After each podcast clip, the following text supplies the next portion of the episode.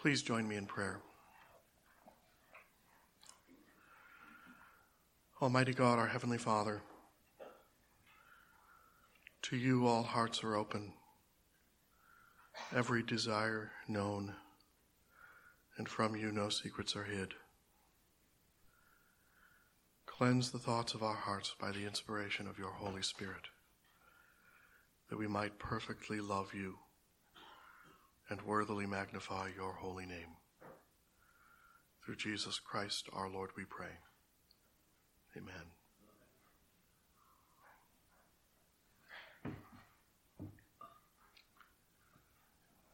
People of God,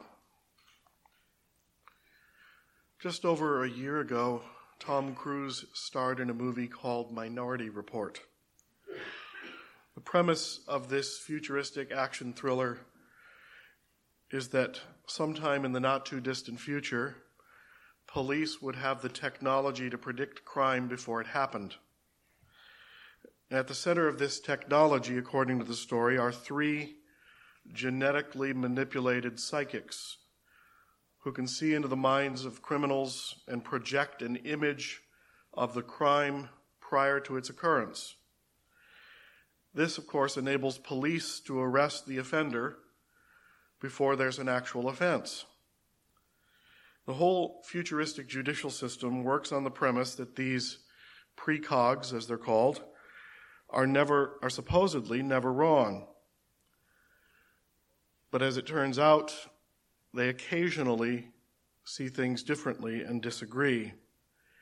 And one of them can produce a minority report, a report with an alternate ending meaning that the arrested person is actually innocent. The trouble is, the minority report is usually lost, filed away. It's usually suppressed. From the standpoint of the government, the majority report is all that really matters. The writer of the Sermon to the Hebrews is dealing with a group of Christians who have separated themselves from the majority perspective, from the state religion supported by Rome. And they're enduring and they're enduring a significant amount of persecution because they are holding to a minority stance. They've been excluded from the synagogues, no longer protected by their fellow Jews. And the temptation has become strong for many of these first century Christians to simply return to the Jewish faith, to abandon biblical faith altogether in order to avoid suffering. Until recently in North America, we've lived with the relative security of thinking that we Christians have the majority voice in society. For some time, we've talked about America as a Christian nation or at least as founded on Judeo Christian ethics. But in recent decades, we've begun to sense a turn of the tide in different directions. And it's become clearer to us that we're simply one option among a myriad of others. That the Christian voice is no longer the loudest voice in society. E.M. Blaiklock, a modern biblical scholar, makes the surprising statement that out of the 2100 years of Christianity, the 21st century will be culturally closest to the first century. Persecution will rise. Western Christians will no longer see themselves as the majority position. We've all enjoyed the benefits of living in a democratic society where the rules of society are shaped by the majority. It's very comfortable if you are in the majority. But we may soon find ourselves in a position where, like the Christians of the first century, we no longer have the loudest voice. We no longer have much say about the direction of our culture. Christian thinkers suggest that we can do one of two things in this situation. We, continue, we can continue to insist that we were here first, and therefore we're still in charge fighting tooth and claw to stay in positions of power. Or we can learn once again what it might look like to be a witness for the gospel while living as a minority voice in our culture. Now, the second option seems very unappealing, simply because being a minority usually means being suppressed, marginalized, and sometimes even persecuted. Former U.S. President Bill Clinton said in a speech some time ago From the dawn of human society up to the present time, we've been bedeviled by a persistent curse. The compulsion people feel to define the meaning of their lives in positive terms with reference to those who are like them, racially, tribally, culturally, religiously, politically, and by negative reference to those who are different from them. People seem to feel compelled to oppress those who are different, and when they're, when they're small and powerless, unable to prevent it. From the days of Constantine through the Holy Roman Empire and Christianized Europe, it's become habitual for Western Christians to assume that we're supposed to be the people in charge of government and society and culture. America's assumption has often been that it was our job to be a light to the world, as one president put it, and that contributes to the notion that Christians really ought to be the majority voice in society but the handwriting seems to be on the wall. Like it or not, we Christians are representing the minority report in most of the Western world. And we face constant pressure to conform to the majority report, the report of materialism and secularism of our society. And like some of the Jewish Christians in the first century, the temptation is strong to follow the crowd, to take the path of least resistance. And we are very much inclined to do so. A few years ago, psychologist Ruth Berenda and her associates call, carried out an interesting experiment with teenagers designed to show how they handled group pressure. Groups of 10 adolescents were instructed to raise their hands when the teacher pointed at a chart at the longest line on three separate charts. What one person in the group didn't know was that the other nine students had been previously instructed to only vote for the second longest line, no matter what they were told. So the experiment began with nine teenagers voting for the wrong line. The remaining student, who was voting for the longest line, would without fail lower his or her hand, and before the test was finally over, joined the other nine students in voting for the second longest line. It takes a certain amount of courage to stand against the crowd. It doesn't seem to be in our instincts. The preacher of the, he- of the letter to the Hebrews calls his congregation to muster up that kind of courage to take a stand on the minority report of the gospel rather than abandon truth in favor of culture in order to avoid suffering. Some of them were arguing, what's so bad about returning to Moses? Moses was a true hero of the faith, the preeminent prophet of God, the giver of the law. Surely it's no compromise to go back to Moses especially if we can avoid suffering in the process. And of course, the preacher of Hebrews doesn't want to talk smack about Moses. It's for the teenagers, just to see if they're paying attention. Moses was a faithful servant of God, but Moses is just the start. Jesus is the finish. The difference between Moses and Jesus is this. First, Yes, Moses was a faithful servant in the household of God. But by contrast, Jesus is the son of the householder. He is the heir of the entire house. This is the difference between being an employee of the company and the owner of the company.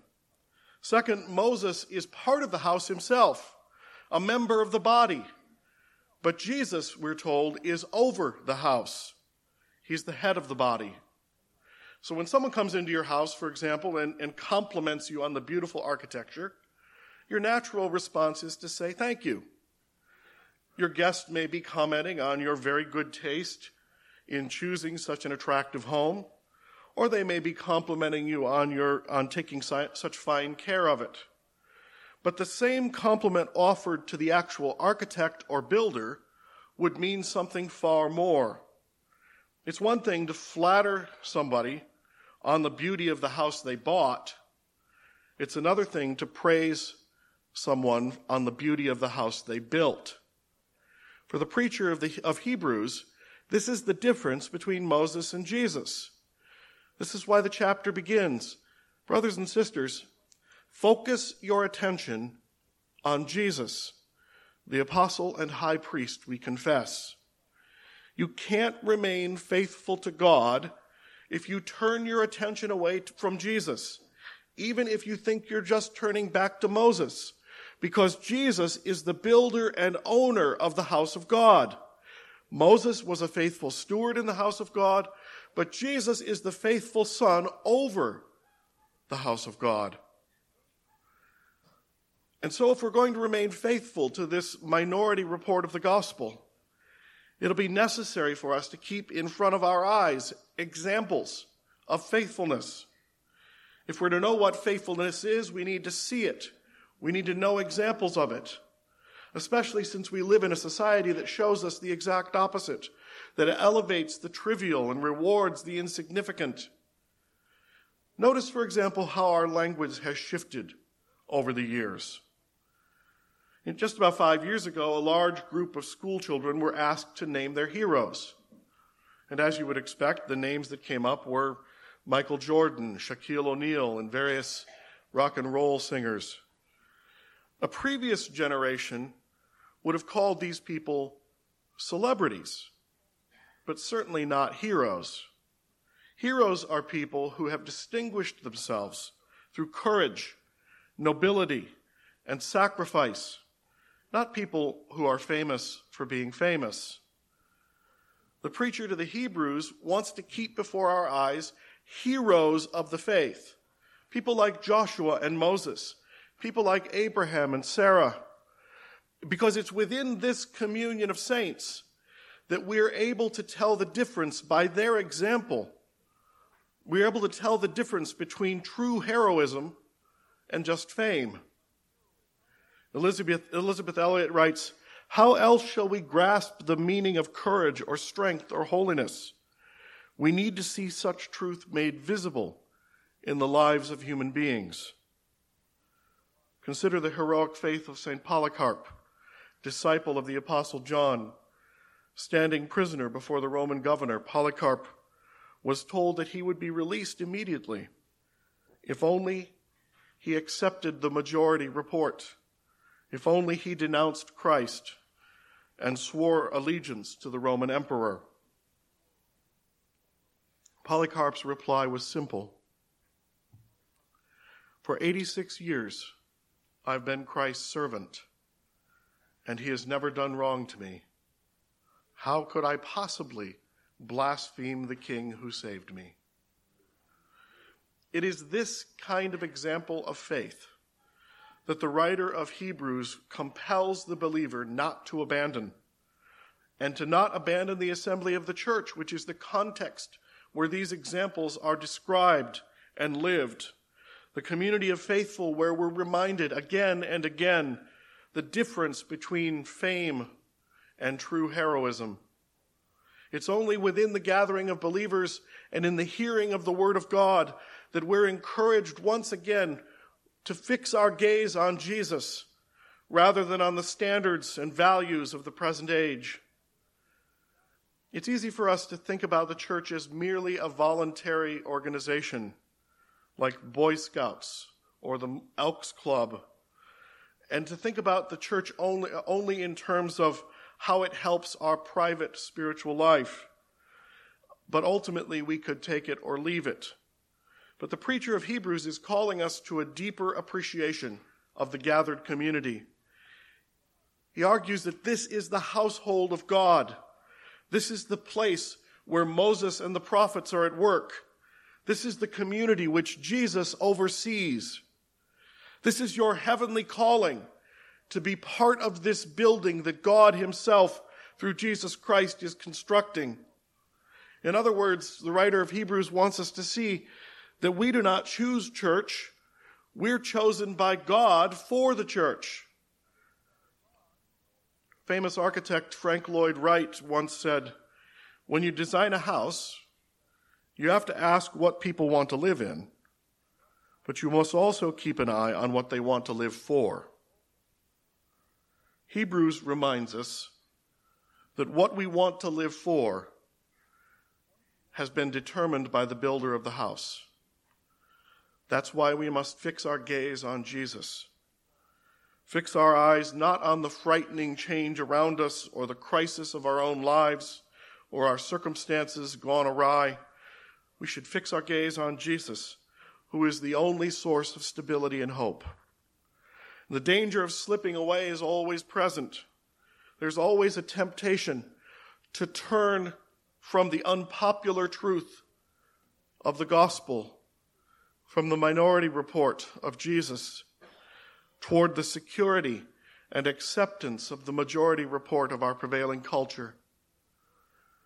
This is why Hebrews 3 contains this stern warning taken from Psalm 95, which is also based on Numbers 13 and 14. You remember the story from the Old Testament. The Israelites have traveled from Egypt to Kadesh Barnea, and they're on the verge of entering into the Holy Land. After 40 years, after 40 years of wandering, they stand at the entrance to the promised land. And God said to them, Send some men to explore the land of Canaan, which I am giving to the Israelites. And 12 spies were sent out to survey the land. And 40 days later, they came back with their report. On the one hand, they said, We have good news. As God said, the land is flowing with milk and honey. But there's bad news. The land is fortified with enormous men who make us look like grasshoppers. And so the majority of the spies concluded the land we explored will devour anyone living in it. But there was a minority report from Joshua and Caleb. They didn't dispute these facts but they firmly believed the promise of God that this would be their place of rest. But Joshua and Caleb were overruled by the majority, and their lives were threatened because of their insistence on obeying God rather than looking at the circumstances which seemed so dreary. And the people, having failed to obey God, follow his command, this entire generation, save Joshua and Caleb, perished in the wilderness. They did not receive the rest that God had promised. The writer of Hebrews reminds us that we can make the same mistake in our faith if we abandon the minority report of Jesus for the pull of the majority. Today, if you hear his voice, do not harden your hearts as you did in the rebellion during the time of testing in the desert, where your forefathers were tested, were tested and tested me and tried me for 40 years and saw what I did. That is why I was angry with that generation and said, Their hearts are going astray. They have not known my ways. So I declared an oath in my anger. They shall never enter my rest. It's tempting for all of us to live on the laurels of the past, to look backwards in our own faith journey and assume that what has happened in the past is a guarantee of our future. We say things like, I was saved in 1967, so I'm going to heaven. Or I asked Jesus back into my heart in Bible camp, 1972, so I'm saved. The writer of Hebrews sees things differently. You can be saved out of slavery in Egypt. You can pass miraculously through the Red Sea. You can eat manna for 40 years in the wilderness. But when you come to the entrance of the promised land, you can fail. You can fail to enter God's rest. Martin Luther describes our baptism as a one time event that takes a lifetime of faithfulness to fulfill, to finish. Conversion is a pilgrimage that takes a life. It's not merely purchasing a ticket at one point in your life. Far too many Christians seem to think that they've reserved a ticket, but they've settled down to nap in a comfortable chair in the airport terminal. And the only thing they've done since their conversion experience is wait for the arrival of the plane. Hebrews calls us to not be complacent about our salvation. Hebrews calls us to faithful action, saying that we should strive earnestly to enter God's rest. After 40 years of wandering in the wilderness, we might be discouraged at the thought that it might take even more hard work to receive the promised land. And so we're tempted to give up hope and take a different direction entirely, to write a different ending to the story. Woody Allen wrote a farce called God, a play. This play is a, gra- a classical Greek drama gone awry. When the situation on stage has gotten about as bad as it can get, Zeus is supposed to descend from the rafters, from the heavens, in order to get humankind back on track again. Unfortunately, this deus ex machina doesn't work because the mechanism that is supposed to lower the god onto the stage fails. And the hapless actor playing Zeus gets tangled in the wires and harness and is ac- accidentally choked. One actor is stunned and can't go on. God is dead. God is dead. But another actor of the show must go on school says simply, then we have to ad lib the ending. The writer of Hebrews wants to warn us of trying to ad lib our own ending, the ending for our own lives. We started with the story of the gospel. This was the thing that shaped our story. This was the thing that guided our decisions and our choices. But for many of us, that story has started to wear thin. For a time when things have, were going our way, it seemed easy to obey God and to follow in the footsteps of Jesus. But later on, as the crises came and went, as the cross loomed in front of us as the inevitable direction of this journey, we decided to ad lib another ending to the story. At first, it was just a substitute line here and there. But eventually we found ourselves rewriting the whole script for ourselves. And why not? We're just not as happy as we thought we would be. There seem to be fewer certainties about life than we had hoped for. Our mouth has begun to get dry in the spiritual desert. And so it seemed like a good time to substitute another ending to the story, to borrow an ending from the culture around us. Thomas Long says that we gradually trade off the gospel story for one that is happier, easier, more upbeat, safer, less demanding, or at least one that we can touch and see with our own hands. This has always been the temptation, hasn't it? When Moses lingered on the mountaintop, the people grew tired of waiting for a word from God. They coaxed Aaron into an ad lib, a different ending. Come, let us make gods for ourselves. When Peter heard Jesus predict his own suffering and death on the cross, the disciple immediately cried out a rewrite of the script God forbid it, Lord. May this never happen to you. The congregation of the Hebrews is growing impatient with God's story. The persecution around them increases, and they're tempted to ad lib according to the easier story of Rome than to remain faithful to a story that follows a suffering Lord. And then there's us. We're inundated with a different or more attractive story every time we turn the channel, every time we drive past a billboard or open a magazine. We're offered quicker ways to happiness, simpler ways to fulfillment, if only we abandon the way of the cross.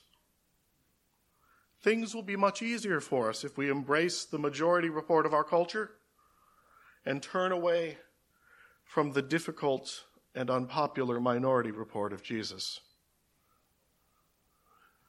But the scripture reminds us that this is the oldest appeal in the book. Remember the words of the tempter in the wilderness? Turn this stone into bread. Take matters into your own hands. Remember the words of the tempter in the garden? Go ahead, eat from the tree, and you will become gods. Ad lib your own ending. Take charge of your own destiny. Surely you can take better care of yourself than God will. And so now we find ourselves so far off the path that we don't even know where to begin. We become so accustomed to writing our own script that we can barely remember our original lines. The writer of Hebrews tells us, assures us, that in Jesus Christ, God is on stage with us, offering us hope and meaning in a play that seems to be spinning out of control, yet assuring us that He's in control of the ending. If you've forgotten your lines, the Holy Spirit is prompting us, he says. If only you would listen to God's voice today and not harden your hearts. If you've lost your stage directions for life, the writer tells us simply look again to Jesus, the author and finisher of our faith. On this Sunday of Lent, my prayer for you, and I hope your prayer for me, is that we would fix our thoughts on Jesus and stop ad libbing the story of our lives.